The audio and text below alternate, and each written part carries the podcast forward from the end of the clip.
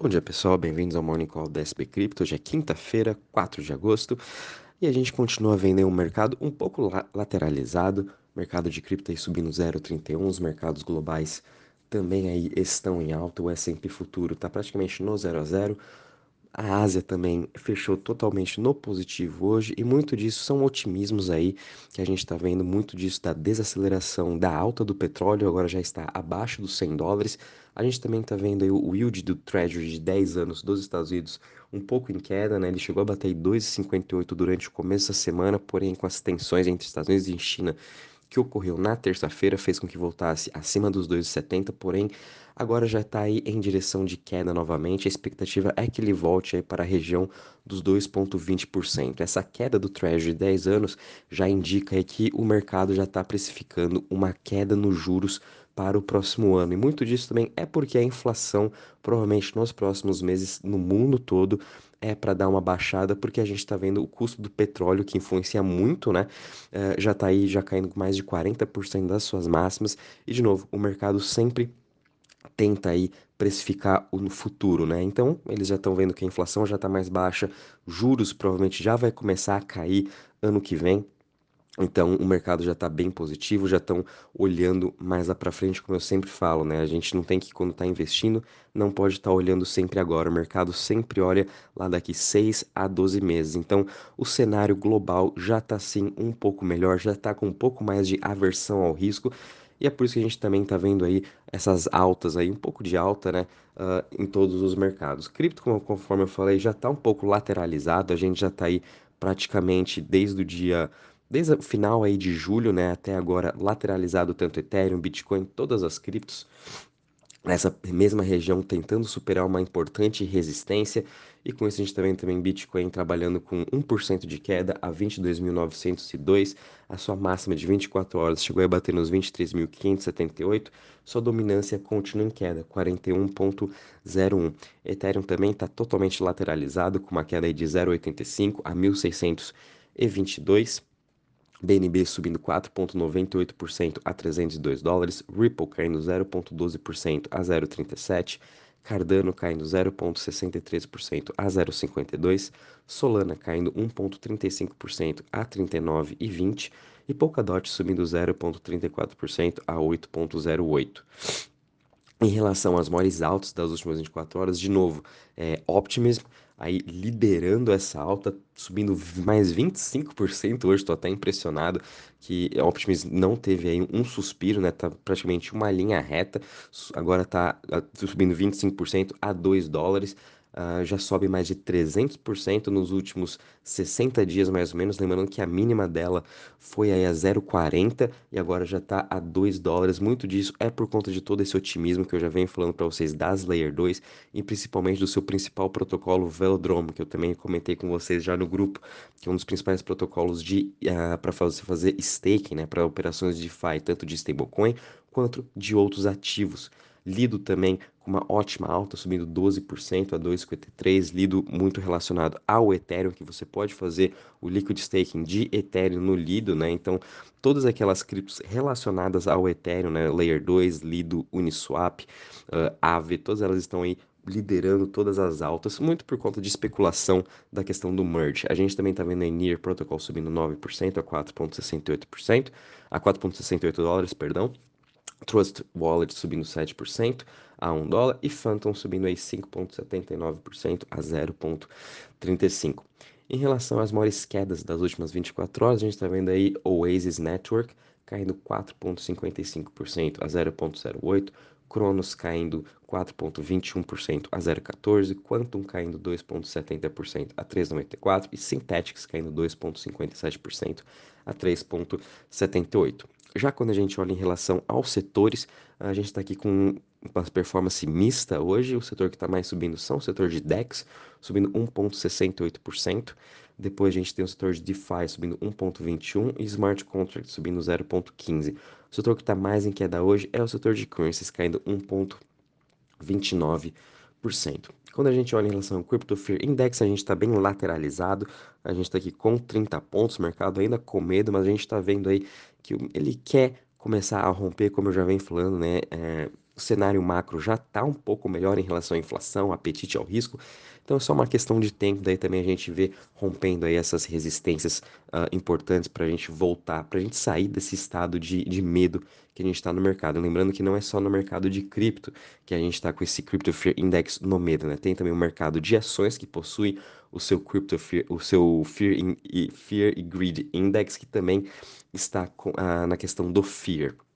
Quando a gente olha em relação ao mercado de DeFi em Total Value Locked, a gente está com uma alta aí de 1,44% a 107 bilhões de market cap, né? AVE, uh, conforme já venho falando, né? Vem sendo o destaque do principal protocolo de DeFi, muito disso é por conta aí do merge também. Uh, a Aave está praticamente em todas as chains, recebendo aí aportes diariamente para você estar tá fazendo seu stake ou a parte de empréstimo. Quando a gente olha em relação às chains, uh, Ethereum continua sendo a chain dominante e até continua ganhando mais market share, né? Com uma alta aí de 1,21%, mas o grande destaque mesmo de todos aí, as top 20 chains, continuam sendo as Layer 2, Optimus e Arbitrum, ambas aí com uma alta hoje de 6%. Na semana, uh, Arbitrum já com uma alta de 12%, Optimus com uma alta de 30%. E essa da Optimus vem do seu, do seu protocolo Velodromo. Fiquem de olho nesse projeto, um excelente projeto. Foi um fork da Solidly, um dos principais projetos aqui que o André Cronier da Phantom criou para o próprio ecossistema da Phantom, porém por problemas aí internos uh, não foi bem sucedido. Porém, esse da Optimus tá com tudo e promete ser muito bem sucedido, né? Em relação às top 5 chains, a gente tem aí Ethereum, BSC, Tron, Avalanche e Solana. Agora entrando aí em relação a Solana, né? Uh, provavelmente já está quase decifrado tudo o que aconteceu com essa questão do hacker. Uh, o que aconteceu, né, conforme a gente comentou ontem com vocês, a gente fez um vídeo explicando melhor sobre o ataque de hacker. Quem ainda não assistiu, tá lá no nosso canal do YouTube.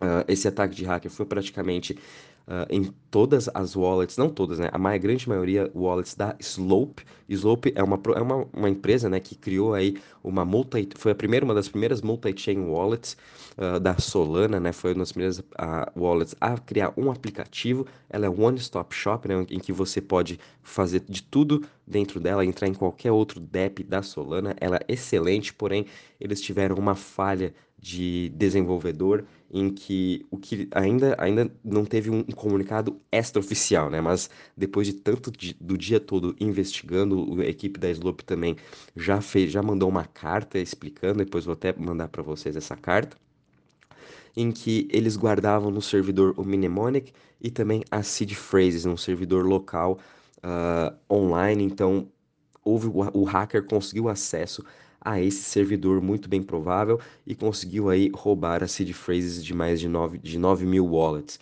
e com isso conseguiu aí roubar mais de 100, 6 milhões de dólares. Então realmente foi um erro da Slope, um erro dos desenvolvedores, um erro bem complicado, né? É triste até para o mercado, porém Bom saber que isso já aconteceu e de novo, né, trazendo aí mais a segurança do que a gente tem que ter a nossa cold wallet, a gente tem que ter a grande maioria do nosso dinheiro dentro da cold wallet, né? Eu, por exemplo, estou até um pouco o pé atrás em relação a MetaMask, em relação às outras wallets, é, eu até man mandei mensagem para essas outras wallets, é Leap, Kepler, uh, MetaMask, mandei até para Core, que é a nova wallet da Avalanche, questionando essas, é, essa parte de segurança, essa parte de onde que eles guardam o seed phrase.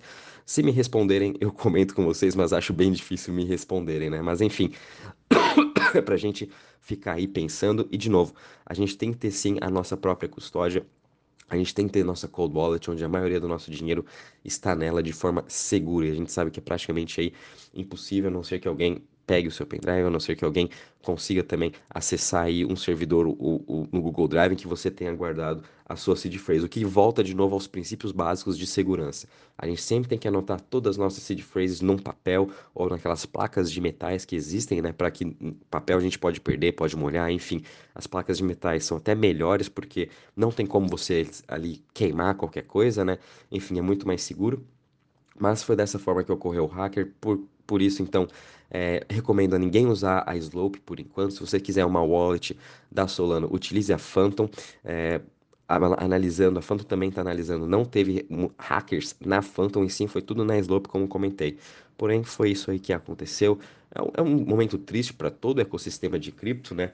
Uh, mas, de novo, a gente, as, as, todos os projetos precisam estar investindo mais em segurança, né? Eu sei que eles querem ganhar escalabilidade, querem ganhar velocidade, mas a gente não consegue atrair os bilhões e bilhões de usuários, principalmente o mercado institucional, né? Imagina o mercado institucional baixando aí uma wallet e daqui dois, três anos os 300 milhões de dólares de todos os clientes somem porque ah, o desenvolvedor da wallet guardou a seed phrase num servidor online, né? Então fica bem complicado por isso que eles precisam melhorar urgente essa questão de segurança. E foi seu desenvolvimento, obviamente que vão ter aí mais comunicados da Solana, da Slope, da Phantom, de toda, todas elas, e a gente vai estar tá aí fazendo esse update com vocês. Em relação à próxima notícia, a gente tem uma notícia bem interessante aqui da Starbucks, teve aí os resultados trimestrais delas, e o CEO comentou que agora eles estão entrando forte para o mercado de Web3 na questão de recompensas, né? Como a gente falou, todas as empresas vão estar migrando para Web3 e finalmente a Starbucks aí querendo se desenvolver essa parte de Web3 com questões de NFT, metaverso e teve até uma conta aqui no Twitter, um, um, dos principais aí colecionadores também de NFT, acabou comprando literalmente o cardápio inteiro do Starbucks com o domain .if, né, que eu sempre venho falando do domain uh, INS, né, Ethereum uh, Domain, então ele está comprando aí todos os ENS do Starbucks possíveis com .if, porque eventualmente se o Starbucks quiser entrar nesse mundo de Web3, de metaverso, de NFTs, eles vão ter que ter um domain.if. Então eles vão ter que comprar agora desse desse seguidor que chama é um dos principais colecionadores de NFT. O cara foi bem esperto e comprou praticamente o cardápio todo, então o Starbucks vai estar tá tendo que negociar com ele, dando um, umas ofertas aí em relação a isso, e o cara com certeza vai ganhar muito dinheiro. Não só isso que aconteceu com o Starbucks, com todas as outras marcas, né? Muitas pessoas fizeram isso e ganharam, estão ganhando até dinheiro. Então, o Starbucks é entrando para a questão de Web3. Ontem também teve os resultados trimestrais do Mercado Livre uh, e também o CEO comentou que eles não venderam nenhuma da sua posição de Bitcoin, eles ainda estão lá, se não me engano, é 10% da posição de caixa que eles têm em Bitcoin. Obviamente, estão no prejuízo, né? Porque quando uma empresa pública possui Bitcoin em carteira, eles têm que sempre falar o quanto eles estão de prejuízo. Eles nunca podem uh, colocar o lucro, né? O que também é totalmente errado, mas enfim, essas leis aí vão mudando de acordo com que a legislação vai acontecendo no mercado de cripto. Mas enfim, a gente está vendo aí agora as empresas entrando para esse mundo de Web3 e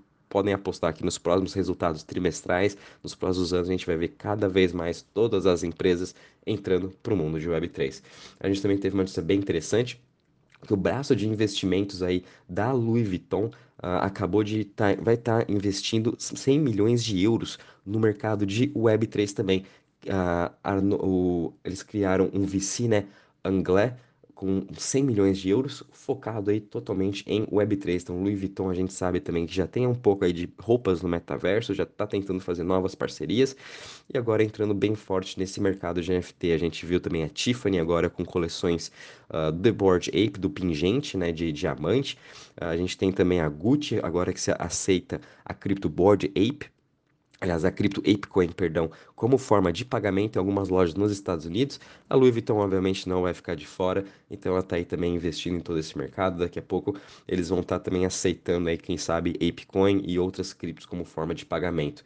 A gente também viu aqui que a Binance, uh, recentemente, uh, dois meses atrás, em junho, né, eles uh, anunciaram um fundo de Web3 de 500 milhões de dólares, focados totalmente para jogos, e metaverso, e quem vai ser agora a CEO né, desse fundo de, de 500 milhões vai ser a IRE, que é uma das principais também investidoras aí asiáticas desse mercado, e eles têm mais de 200 projetos no seu portfólio, então de novo, né? Fiquem de olho em BNB, que eles estão fortes para esse mercado de Web3, para esse mercado de games e mercados de metaverso. A gente sabe o quão forte é o ecossistema da Binance em relação a isso.